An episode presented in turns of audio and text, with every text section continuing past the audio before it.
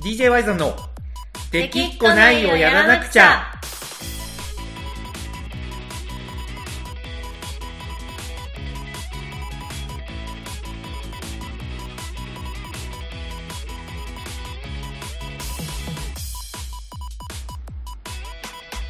はいこんばんはワイゾンですかなこです。はいというわけでこの子さん、はい。あのーやってきた収録日ではあるんですけどはい。 最近なんかあのーものすごい忙しくてあ忙しくて。はい。そうななんんでですしよょう。はい。いや、あのーラジオのテーマをね、はい。決めれてなかったなと思って。あー、なるほどね。そうなんですよ。いつもね、d j y ザンラジオを楽しみにしてる人は、やっぱり、もう Y ザンとコナコが、どんなテーマで話すんだろうっていうところが、やっぱり一番の注目ポイントじゃないですか。そうかなそういうテーマとかちゃんとみんな気にしてます かねいや、だってさ、やっぱりもう、1年近く、1年以上もね、 ?1 年以上ですよ。以上そう1年以上ももうろくにライブもねあのーまあ1回やったけども12月のね隙間いあの一瞬 にね一瞬ね、あの隙一間で。瞬そうそうコロナのね隙間を縫って1回やったけど、この1年間で1回しかねライブやってないくせにね、はい。まあ、何を話すんだとむしろよくよく話せてるなとむしろ思うぐらいのですよいや、話せてますよ、だいぶ。まあねなわけでテーマが非常に重要なのは分かってるんですけどはい。ちょっと全然今頭が回んなくて浮かばないと。浮かばないんですよなんかありますえー、じゃあ、はい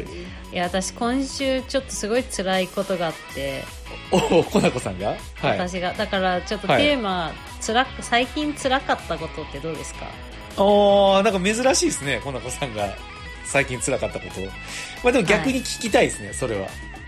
いやもうめちゃくちゃ辛いことがはありましていいですか言っていいやじゃあちょっとそれでいきましょうはいはいはいああのー唇ってみんなついてるじゃないですかのグレイのねいやそ れは唇ついてるじゃないですかってグレーのねってなん かちょっと確かにちょっと会話として破談してるようんっね、てうんってなりますけど、まあまあグレーに唇っていう名曲ありますけど、はいまあまあまあ、まあ、唇って人間の部位としてみんなついてるじゃないですか。あそのねはいはいついてますね、はい。 それ以外に、そそのれ以外にパッと浮かぶ かよ。でも疲れが疲れがもう疲れの疲れのせいね。全部疲れのせいね。そうですねで、まあはい、そのね、はい唇のうん裏側、うんあの、上の、あの、大事な部分ですよ、唇でも。この上の唇の部分のはい裏側に、はいいやー、口内炎できたんですよ。 いやいやよくある話やんうんいや、うんうこうさ、よくある話って笑いますけど、うん上唇の裏側うんできたことあります口内炎いやあるいやでもどうなんだろうしたかな言われてみればいやそう私も今まで何回も口内炎ってできたことあるんですけどはいなんか下だったんですよずっとはいで今回上にできてうんこうなんか飲み物をうん飲む時、うんどんな器で飲むにしてもまず水分が触れるのって上唇の裏だなって思いません、あ ーなんか考えたこともなかったけど、はい言わ言われてみればそうねそううん人間は水分を体に取り込む際にうん点滴とかでない限りこのうん上唇の裏側をね一番最初に水分につけるわけですよ、はいもうね何飲んでも痛いね、え冷たいやつでもいや冷たいやつでもしみるんですよあそうなんじゃへえだからもうお椀で味噌汁飲んでも辛いし、うんペットボトルで水飲んでもちょっと痛いしいえペットボトルも上なのやペットボトルも上でしょうよあまあ確かに言われてみればそうかあのーなんか小学生小学4年生ぐらいの子がよくやるみたいにさこう口にキュポンって加えなきゃ、うん大人は普通は唇の裏が一番最初に水分と出会うんですよはいあーはいはいはいあわかりましたよはいストローはどうですかストローはい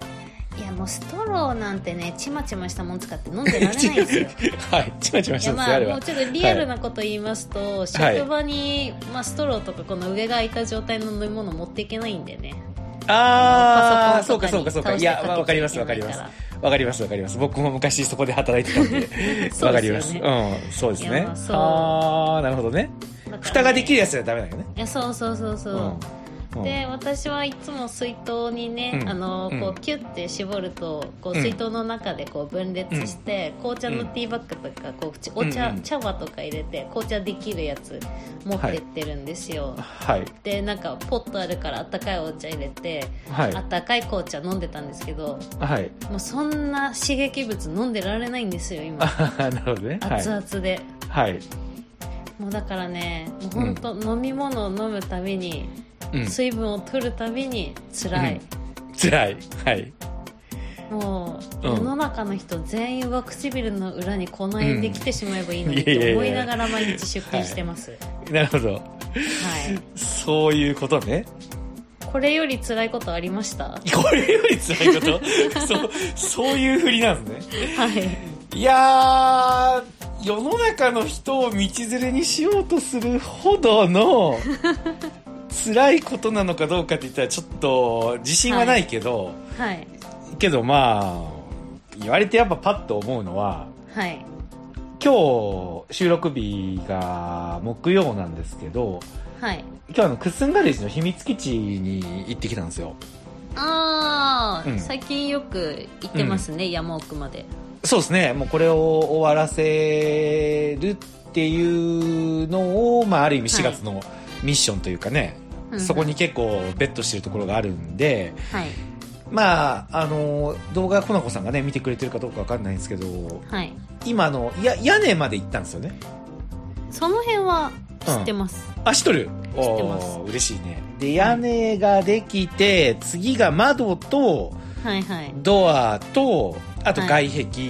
の、うんうんえっと、塗装はいなんですよ。なんで、まあ、あと3日ぐらいで終わるかなと思ってて、あーあっという間ですねそうそう、まあ、3日、えっ、と、3営業日ね、その、うんうん作業日を3日取ったらいけるなと思ってて、はいまあ、来週とかもね、結構いろいろスケジュール詰まってるんですけど、まあ、なんとかなるなとかって思ってたんですよ。うんで、今日行って、あの、はい窓ガッツリやるぞと思って行ったんですけど、うんはいなんせ行ったらね、はいあの、ちょっと様子がおかしかったんですよね。様子がおかしい様子がおかしいんですよ。あのー先週までね、はいちょうど1週間前に行って、1週間ぶりの山だったんですけど、うんうん先週までね、20センチぐらいだったタケノコがね、タケノコは いそうそうそうそう、タケノコが ね、タケノコが、あのー攻めてきたとかなんかツイッ ターでキャッキャッキャやっていたやんキですけャどッ、キャキャッキャ楽しそうにしてましたよねそうそうそうそう。まあ言うてね、あのーはなんか、タケノコが生えてきたとかやってたけど、はいまあ言うて、そんな深刻に捉えてなかったんですよね。あーなるほどね、これね、ニュアンスが難しいんですけど、僕らも、なんだろうな、かん、頭の中では分かってるんですよ。タケノコが一箇所生えてきたら、はいあいつら下の中で根で繋がってて、そ の根からものすごい生命力を持って生えてくるから、はいゆ床突き破るんじゃねみたいな感じのこあーとは、こう、これ、わ、分かってたんですよね。あわ、ー分かってないわけないんですよ。分かってはいた、はい、そう。ただ、これがね、あの、本当に、これ、心情をね、理解してもらえるかどうかわかんないんですけど、はいまあ、YouTuber なんで、はい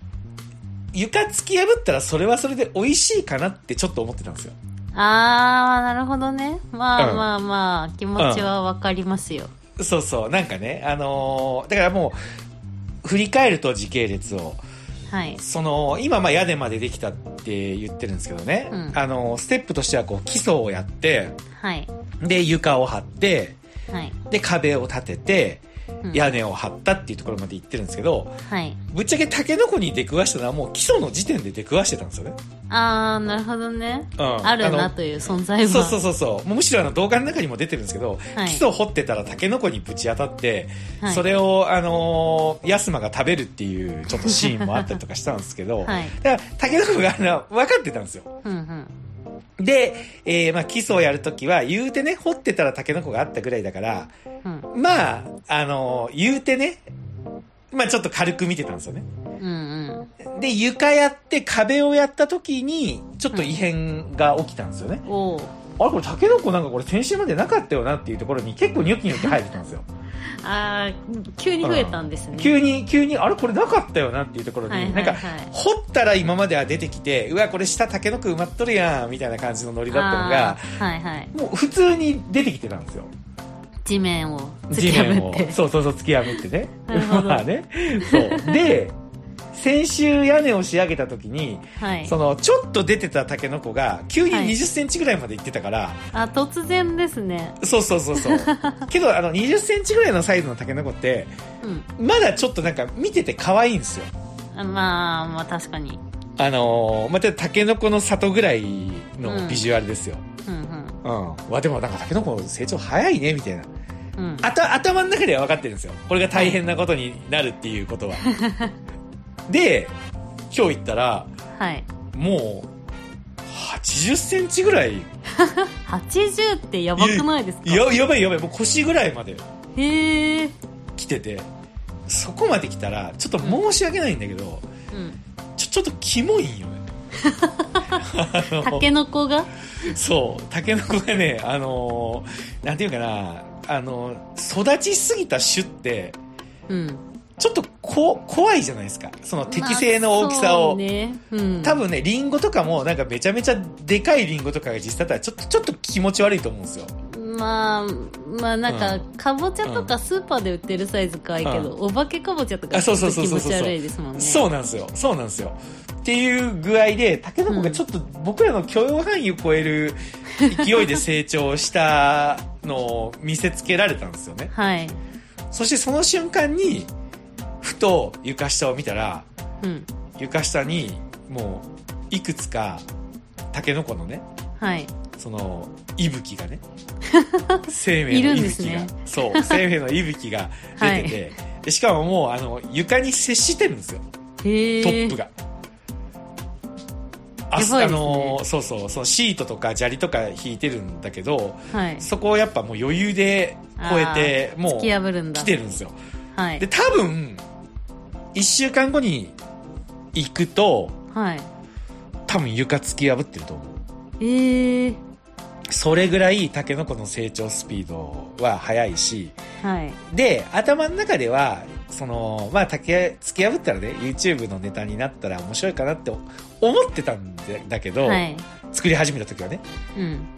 わ分かってたんですよコメント欄とかにも入って入ってくるしこれ本当に早めにした方がいいですよみたいなのが何件も入ってたしへえ分かってるんですようんけどまあいっかなって思ってたんですよ はいただ実際に目の当たりにしたらすげえ嫌な気分になっ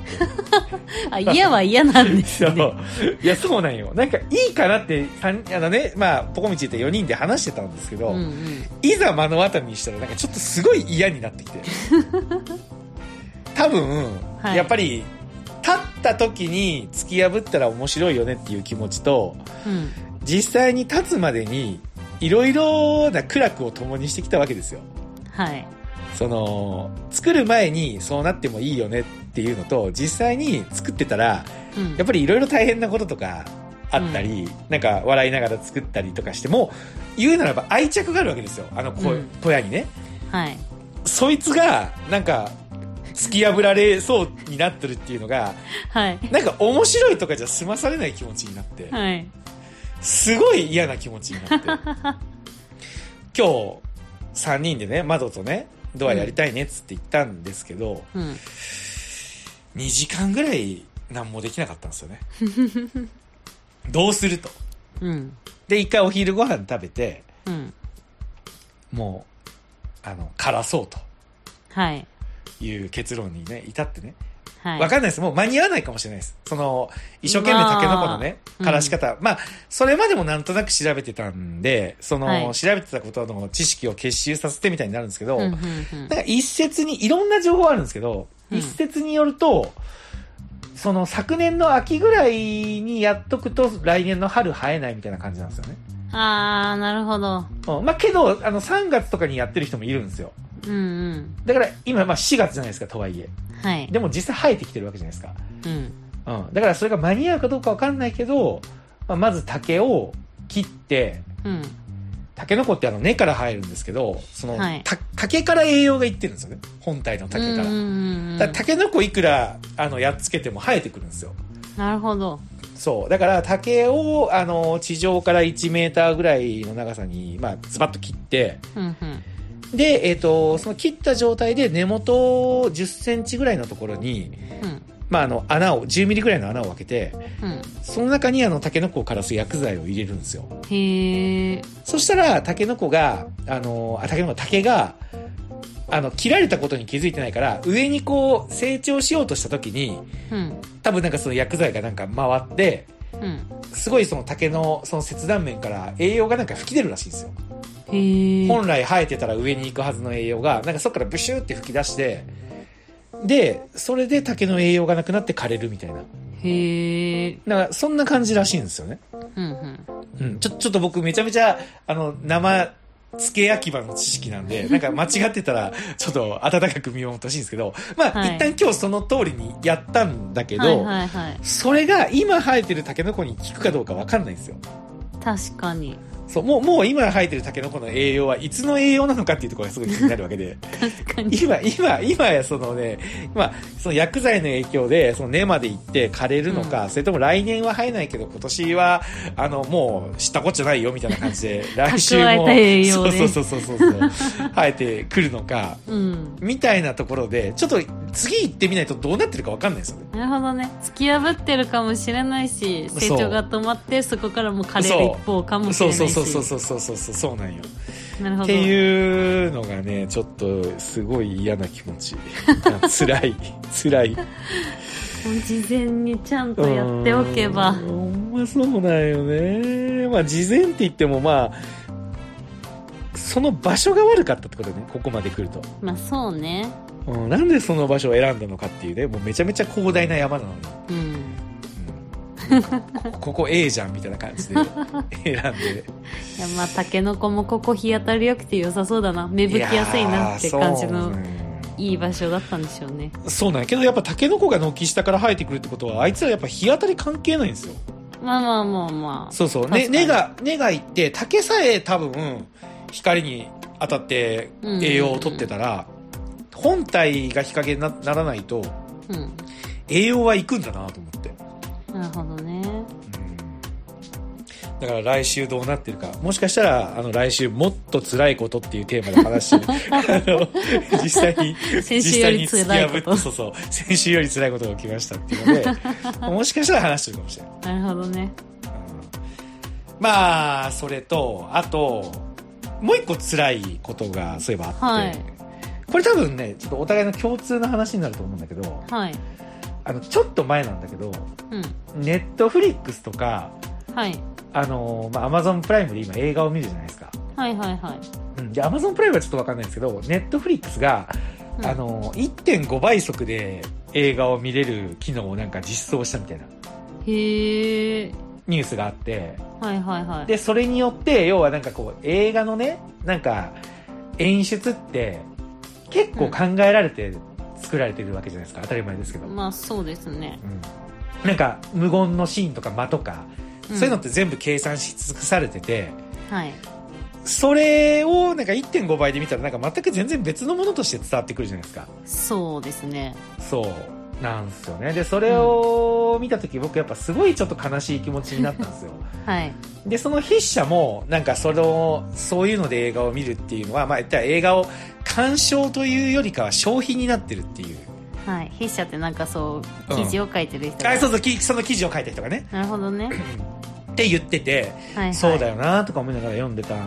ら、うん結構 Facebook でそれをシェアしてる人がいて、はいそれになんか結構肯定的だったんですよね。えーその、えっ1.5と倍速で見る方にそう、1.5倍速で見ることも、その10秒飛ばし飛ばしで、面白いシーンだけ見はいはいはいて、はつまらないシーンは飛ばすみたいな。へえのを、あの結構肯定的に捉えてる人がなんかまあ多かったんですよ、へえうん、でそれを見た時にうんすごいその今僕「お邪魔女ドレミ」にハマってるじゃないですか、まあそうですねうん、はい来ましたよ今週もね「お邪魔女ドレミ」の話になっちゃうんですけ絶ど対滑り込ませるんですね偶然よこれはこれはだから「お本当に邪魔女ドレミ」をモチーフとした辛い話だから、はいうん、でえっ、と僕、お邪魔女ドレミを見たのが、はいえっと、去年の11月13日に映画魔女見習いを探してを見た後なんですよね。はいだから、あのー全アニメ、まあこれ、今回あの、OVA とか劇場版除いて、えっ、と、アニメとして放映された4年間の201話、はい無印、シャープ、モット、ドッカーンの201話を全部見たんですけど、はいあのー僕ちゃんとオープニングアニメーションとエンディングと次回予告も全部見たんですよ。はいうん。普通、そこは飛ばしてもいいって僕もやっぱ思うんですけど、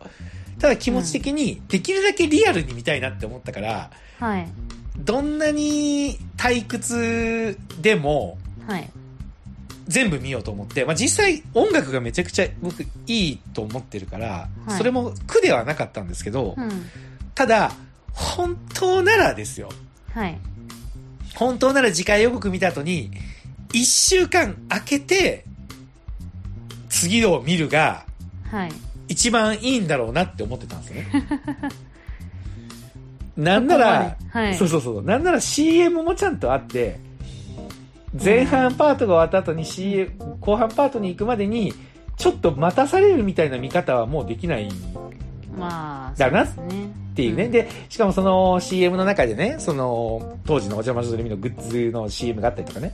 はいなんかそういう見方ってもうできないから、僕が一気に味わった201話は、厳密に当時見てた人からすると違うんだろうなっていう気持ちになってたんですよね。はいそしたら、あの、一週間待つどころか、なんかその、数秒の間も待てないって、なんか、そう、なんか僕ね、なんか面白いのは映画って僕そんな好きじゃないんですけど、はいそもそも。え、あの、アニメもね、今、今はアニメの、なんかお邪魔女レミが好きになって声優さんにリスペクトが入って、どっちかというとアニメ全体が好きになってきつつあるフェーズにちょっと行ってる、新しい突っ込み出したんですけど、あのーなんか悲しかった、すご く。どう思うそどうれはそ思う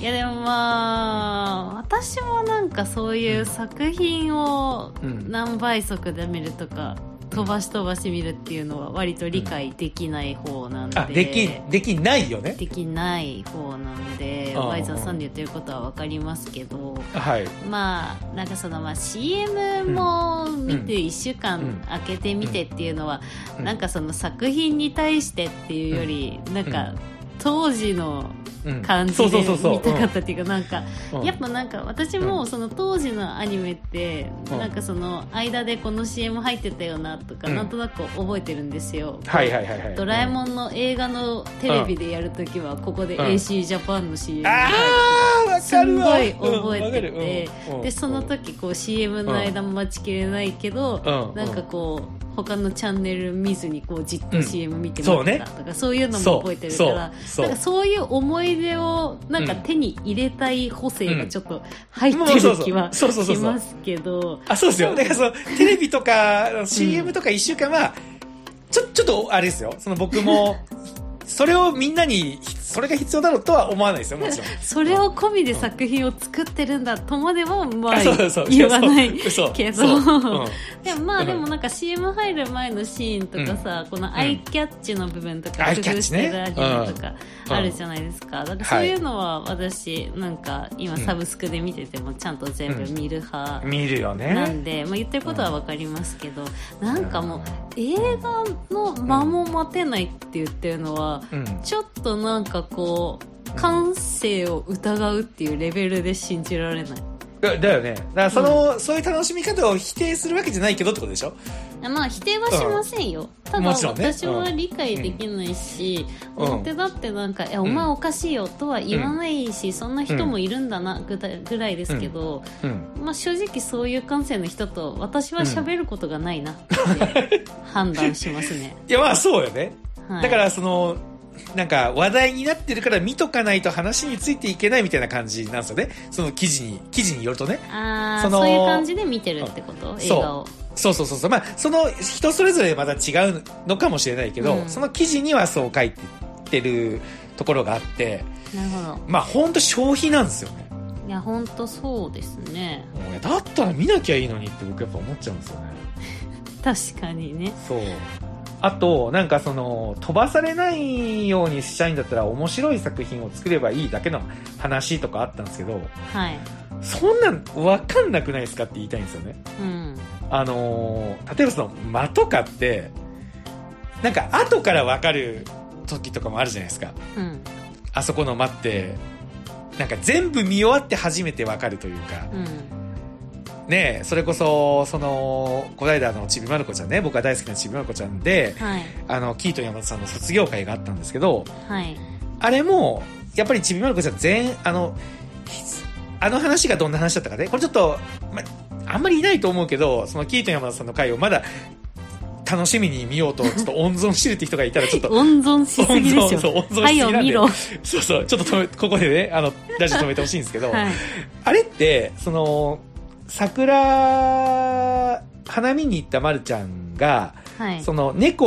をね、あのーがいなくなったおとお母さんと娘に会って、はい探して、一緒にね、猫を探してあげて、で、見つかってよかったねの後に、そのまるちゃんがトイレに行ってハンカチを落としたんですよね。はいそしたらそれを拾ってあげたのが、その、えっと、猫を探してた娘と、のおお父さんで、はいで、その、あの、落としたよ、まるちゃんって声かけて、うんで、ありが、ありがとう、まるちゃんって言うんですけど、うんその、ありがとう、まるちゃんがキートン山田さんの声なんですよね。はい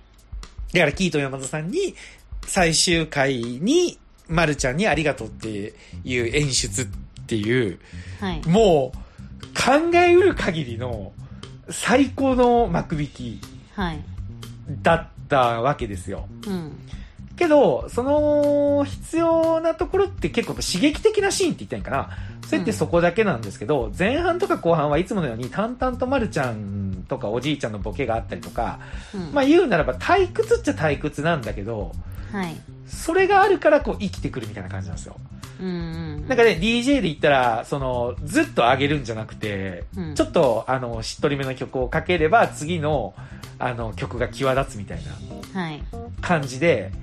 なんていうのかな、全部見ないと分かんないってところあるじゃないですか。うんうんそう。なんかそれをなんか、面白くない、なんか面白いの作ればいいとかって、なんか本当になんか分かり合えないなってやっぱちょっと思っちゃったんですよね。そうですねうんその記事にはそのことを神にでもなったつもりかって書いてあるんですよね。はいその、ここが面白くないってなんで見てる途中で分かるのみたいな。うんだから常に毎秒面白くないといけないってことでしょうんなんかもうドラゴンボールが最後インフレししまくって戦闘力がもうわけわかんなくなったみたいな。そんな感じですよね、結局行き着くところは。うーんまあそういう人は映画見なきゃいいんじゃないですかまあそうなんです。僕もそう思うんですよ。うんまあでもね、そういう楽しみ方もあるんだなっていうふうにとどめてはいるけど、はいそんな大人ぶった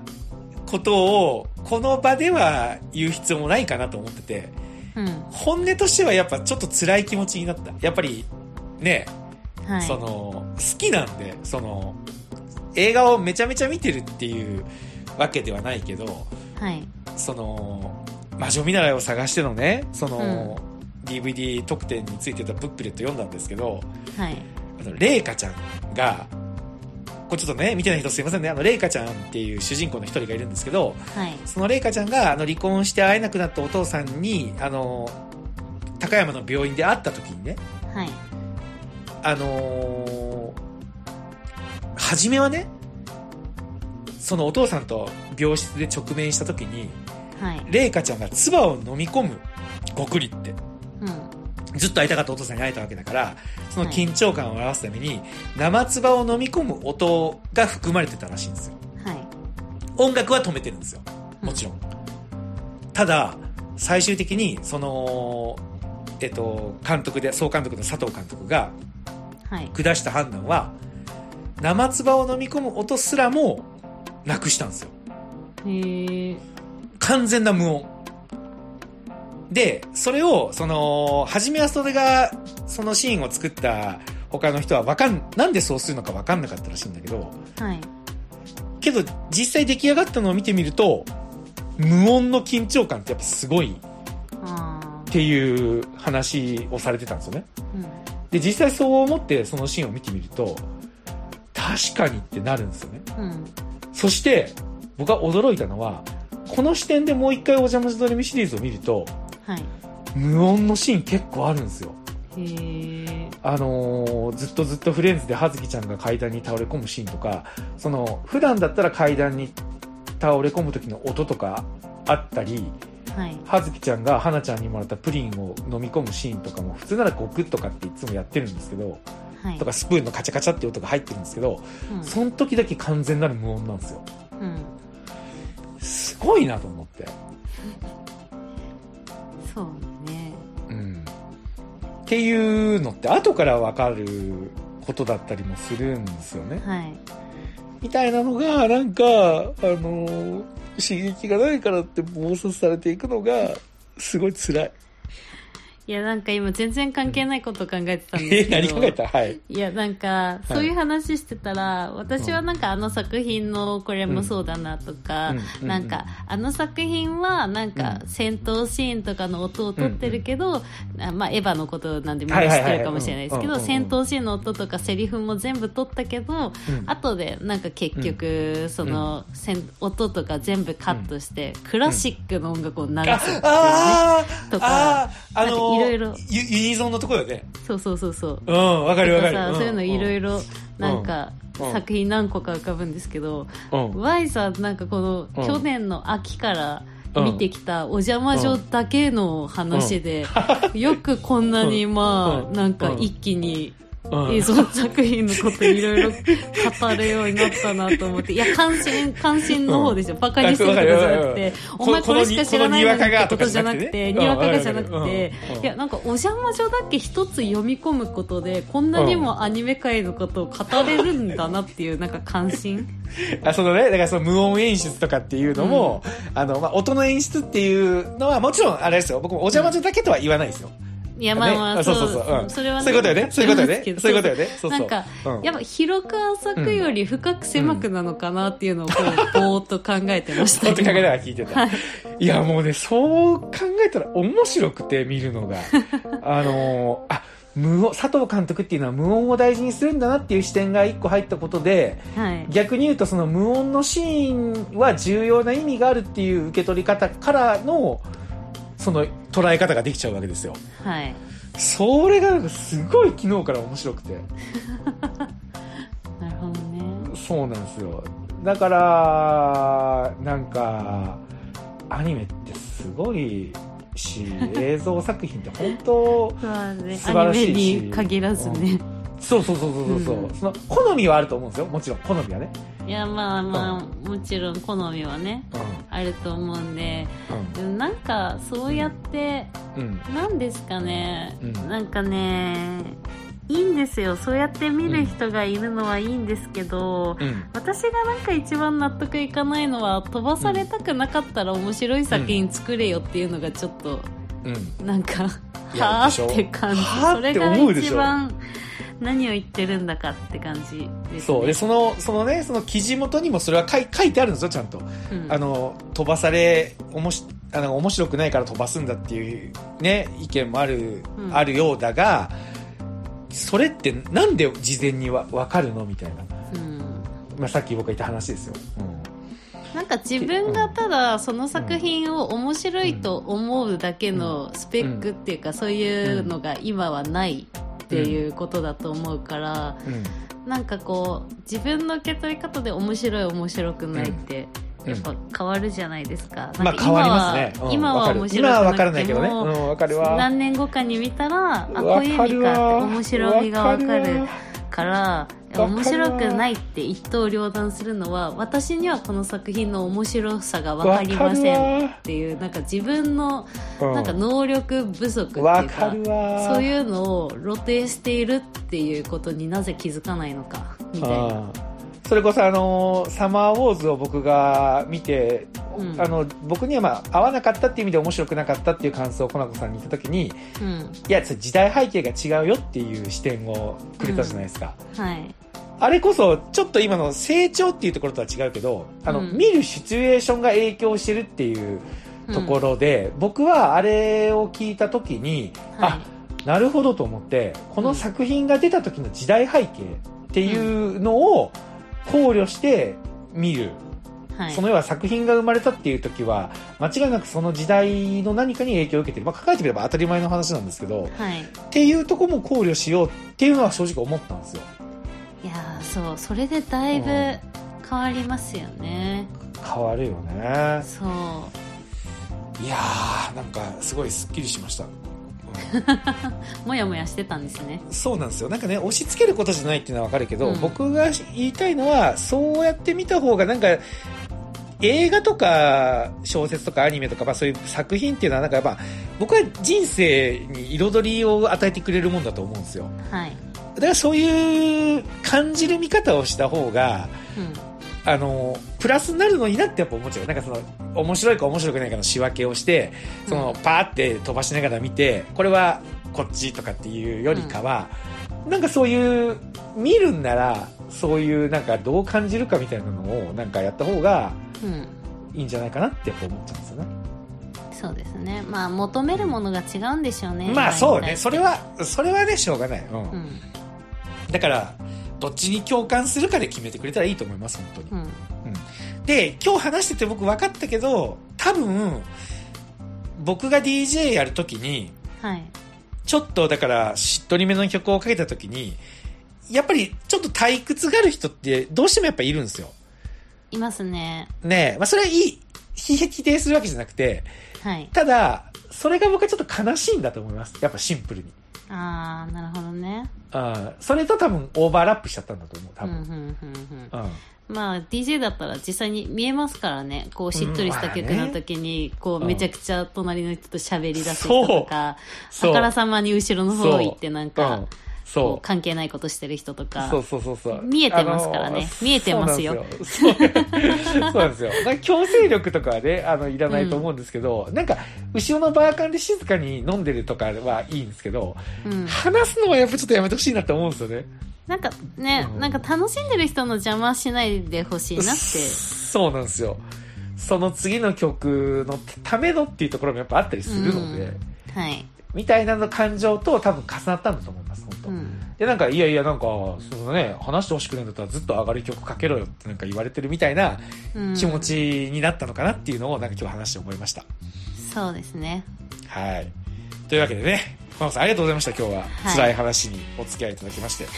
どう辛いですか話なのか、なんか Y さんのちょっとたまったものを出したかったあれなこううのんかそなう、そうそう。どうですかね、口内炎の話より僕辛そうでしたかね。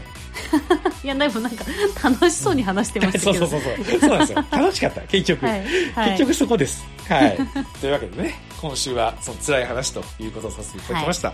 はい、はい。というわけで、この辺にしておきますか、今週は。そうですね結構喋りましたね、ちょっと熱くなりま したね。はい。というわけで、また来週もよろしくお願いします。ワイズンでした。コナコでしたはい。じゃあまたね。はーい